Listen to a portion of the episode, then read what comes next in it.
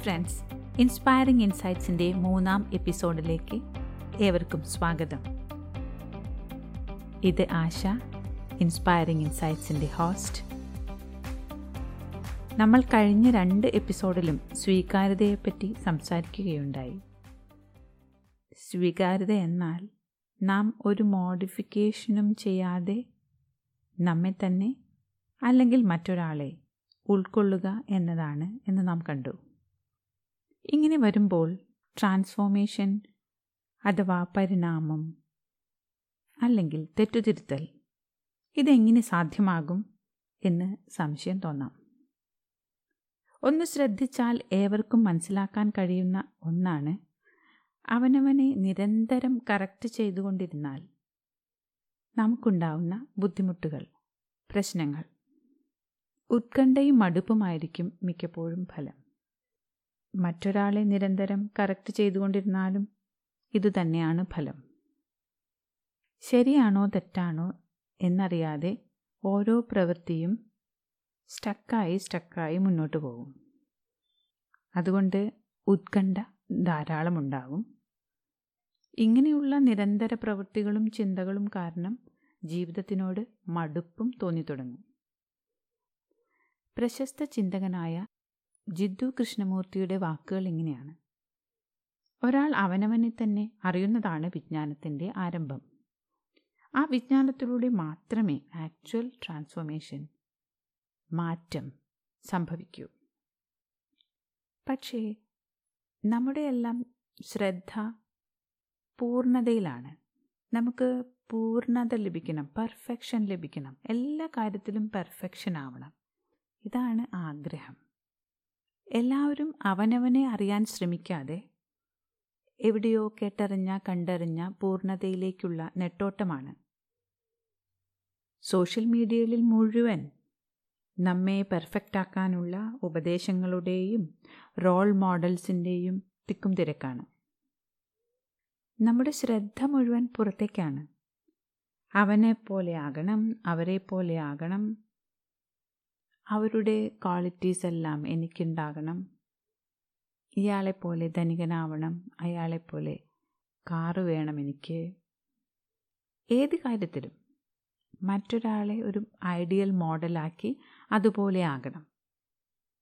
മറ്റുള്ളവരുടെ ക്വാളിറ്റീസ് നമ്മിൽ കൊണ്ടുവരാനുള്ള വ്യഗ്രതയാണ് പലപ്പോഴും. ഇത് ഇന്നർ കോൺഫ്ലിക്ട്സിന് കാരണമാകും.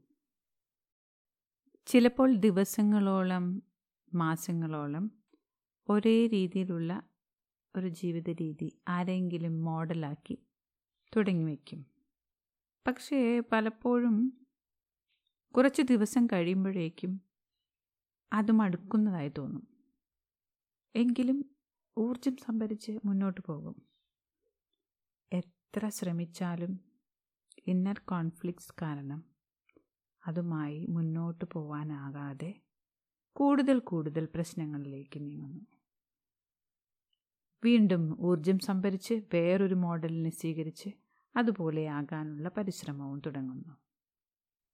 ഇങ്ങനെ പലതവണ ശ്രമിച്ച് അത് നടപ്പിലാക്കാൻ സാധിക്കാതെ അല്ലെങ്കിൽ ഇന്നർ കോൺഫ്ലിക്ട്സ് വളരെയധികം വർദ്ധിച്ച ശേഷം ആത്മവിശ്വാസം പൂർണമായും നഷ്ടപ്പെട്ട് ചിലരെങ്കിലും മോശമായ ജീവിത രീതികളിലേക്കോ ശീലങ്ങളിലേക്കോ പോകുന്നതായിട്ട് കാണാറുണ്ട്. പല ക്ലയൻസും ഇങ്ങനെ പറയാറുമുണ്ട്. ഇത്തരത്തിൽ ദിവസങ്ങളും മാസങ്ങളും വർഷങ്ങളും കഴിഞ്ഞു പോകുന്നു എന്നല്ലാതെ നിങ്ങൾ ആഗ്രഹിക്കുന്ന ആ നിങ്ങൾ നിങ്ങൾക്ക് ഒരു മരീചിക പോലെ മിഥ്യ പോലെ മെറാഷ് പോലെ അകന്നു പോകുന്നതായിട്ട് കാണാം. പുറത്തേക്ക് നോക്കുമ്പോൾ ഇങ്ങനെയാണ് സംഭവിക്കുന്നുവെങ്കിൽ നമുക്ക് ഒരു പരീക്ഷണാർത്ഥം ഉള്ളിലേക്ക് നോക്കുന്ന ഒരു ഏർപ്പാട് തുടങ്ങി വെച്ചാലോ? അത് നോക്കാം.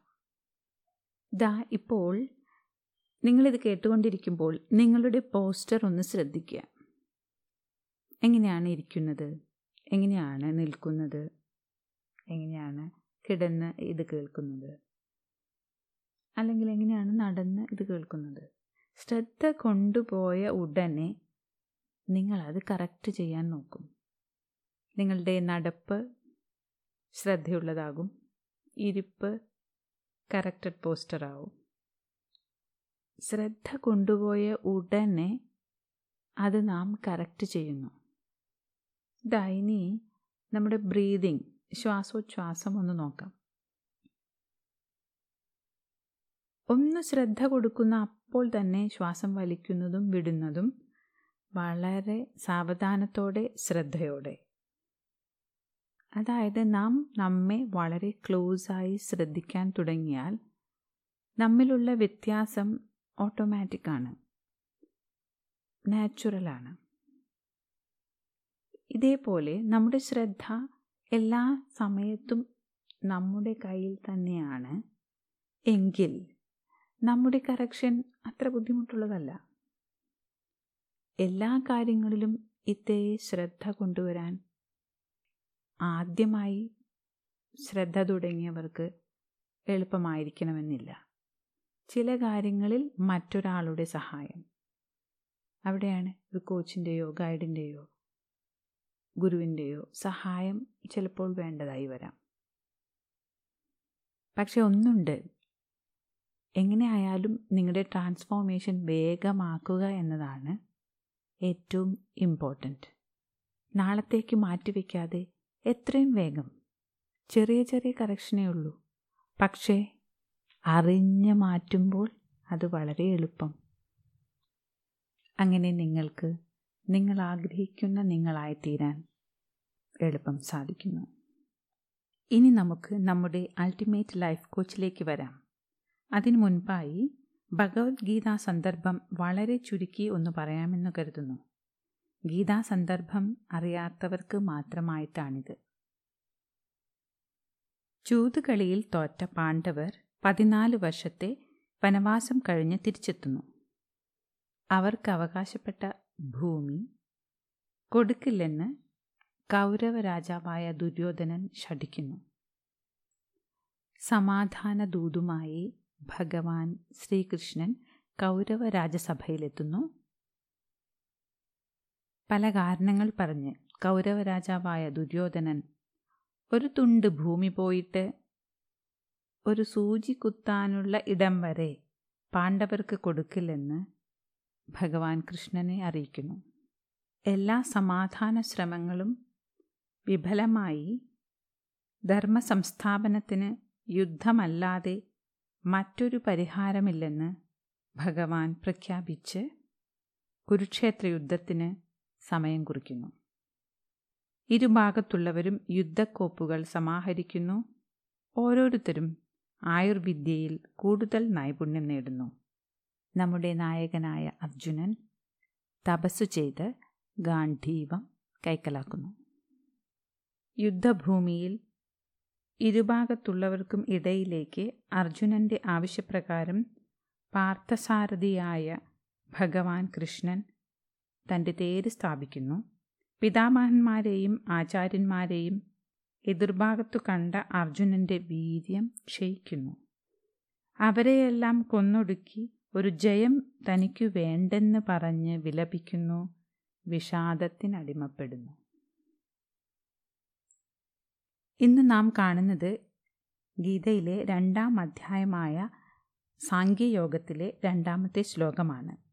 വളരെ ശക്തമായ വരികളാണിവ.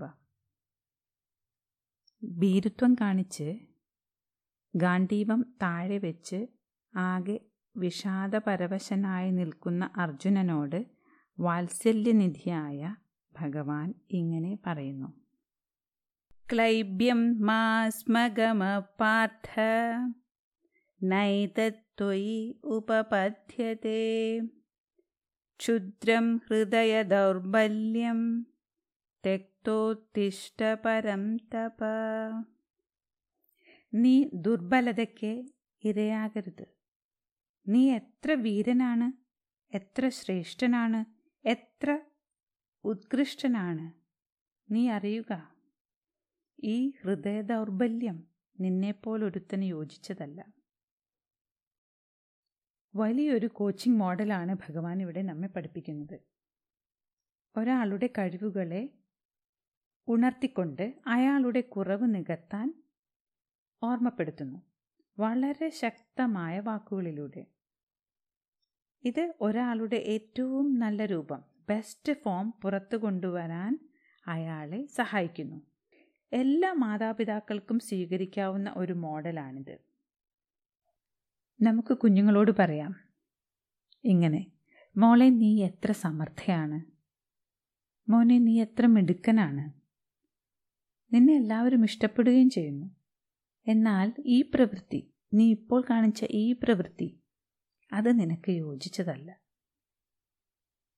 This behaviour does not befit you this response from you does not befit you ഇത് കുറ്റപ്പെടുത്തലല്ല മറിച്ച് ഓർമ്മപ്പെടുത്തൽ മാത്രമാണ്.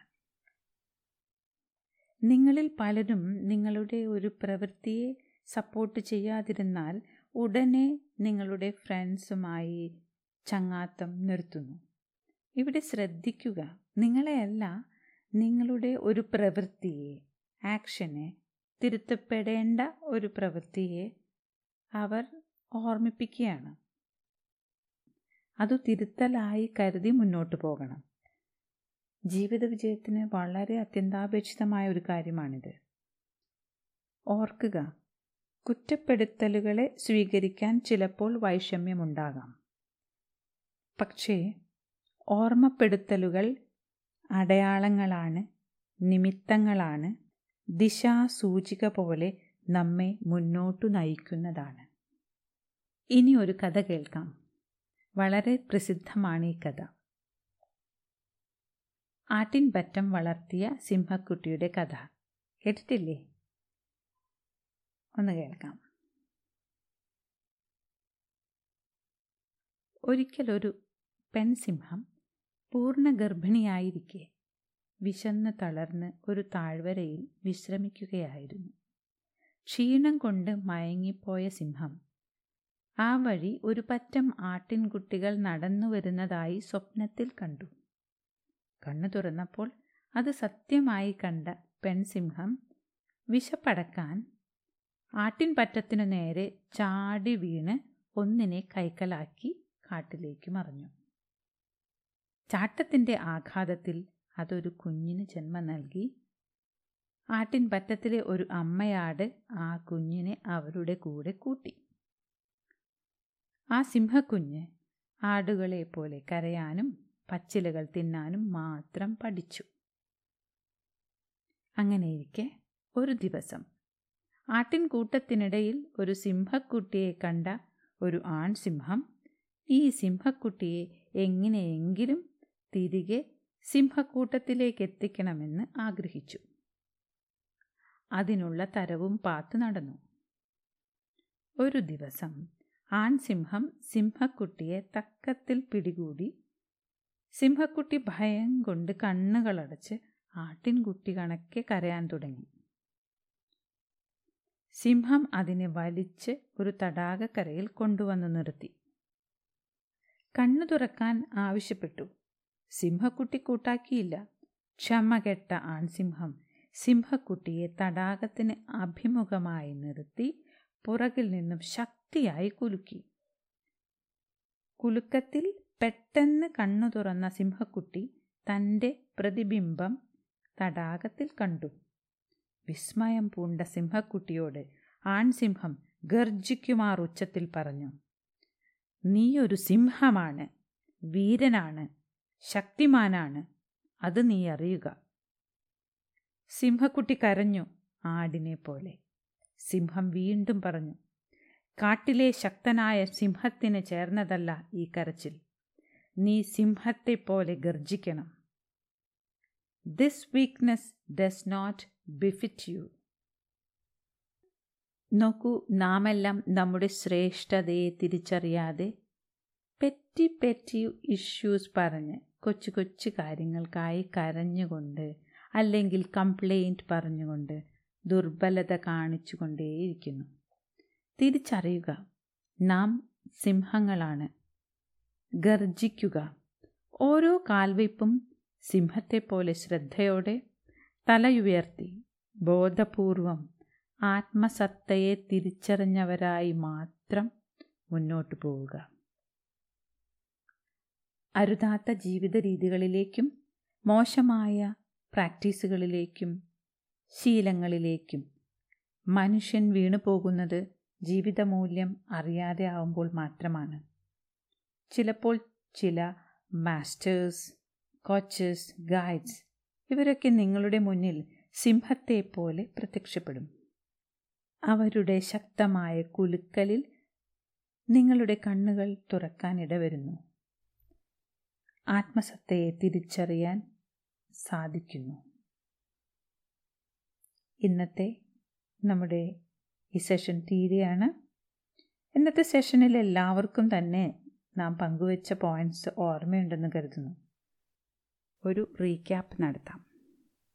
ഒന്നാമത്തെ പോയിന്റ് ശരിയായ ട്രാൻസ്ഫോർമേഷൻ കുറ്റപ്പെടുത്തലിലൂടെയോ സൊല്യൂഷൻസ് കണ്ടെത്തുന്നത് വഴിയോ സംഭവിക്കുന്നില്ല.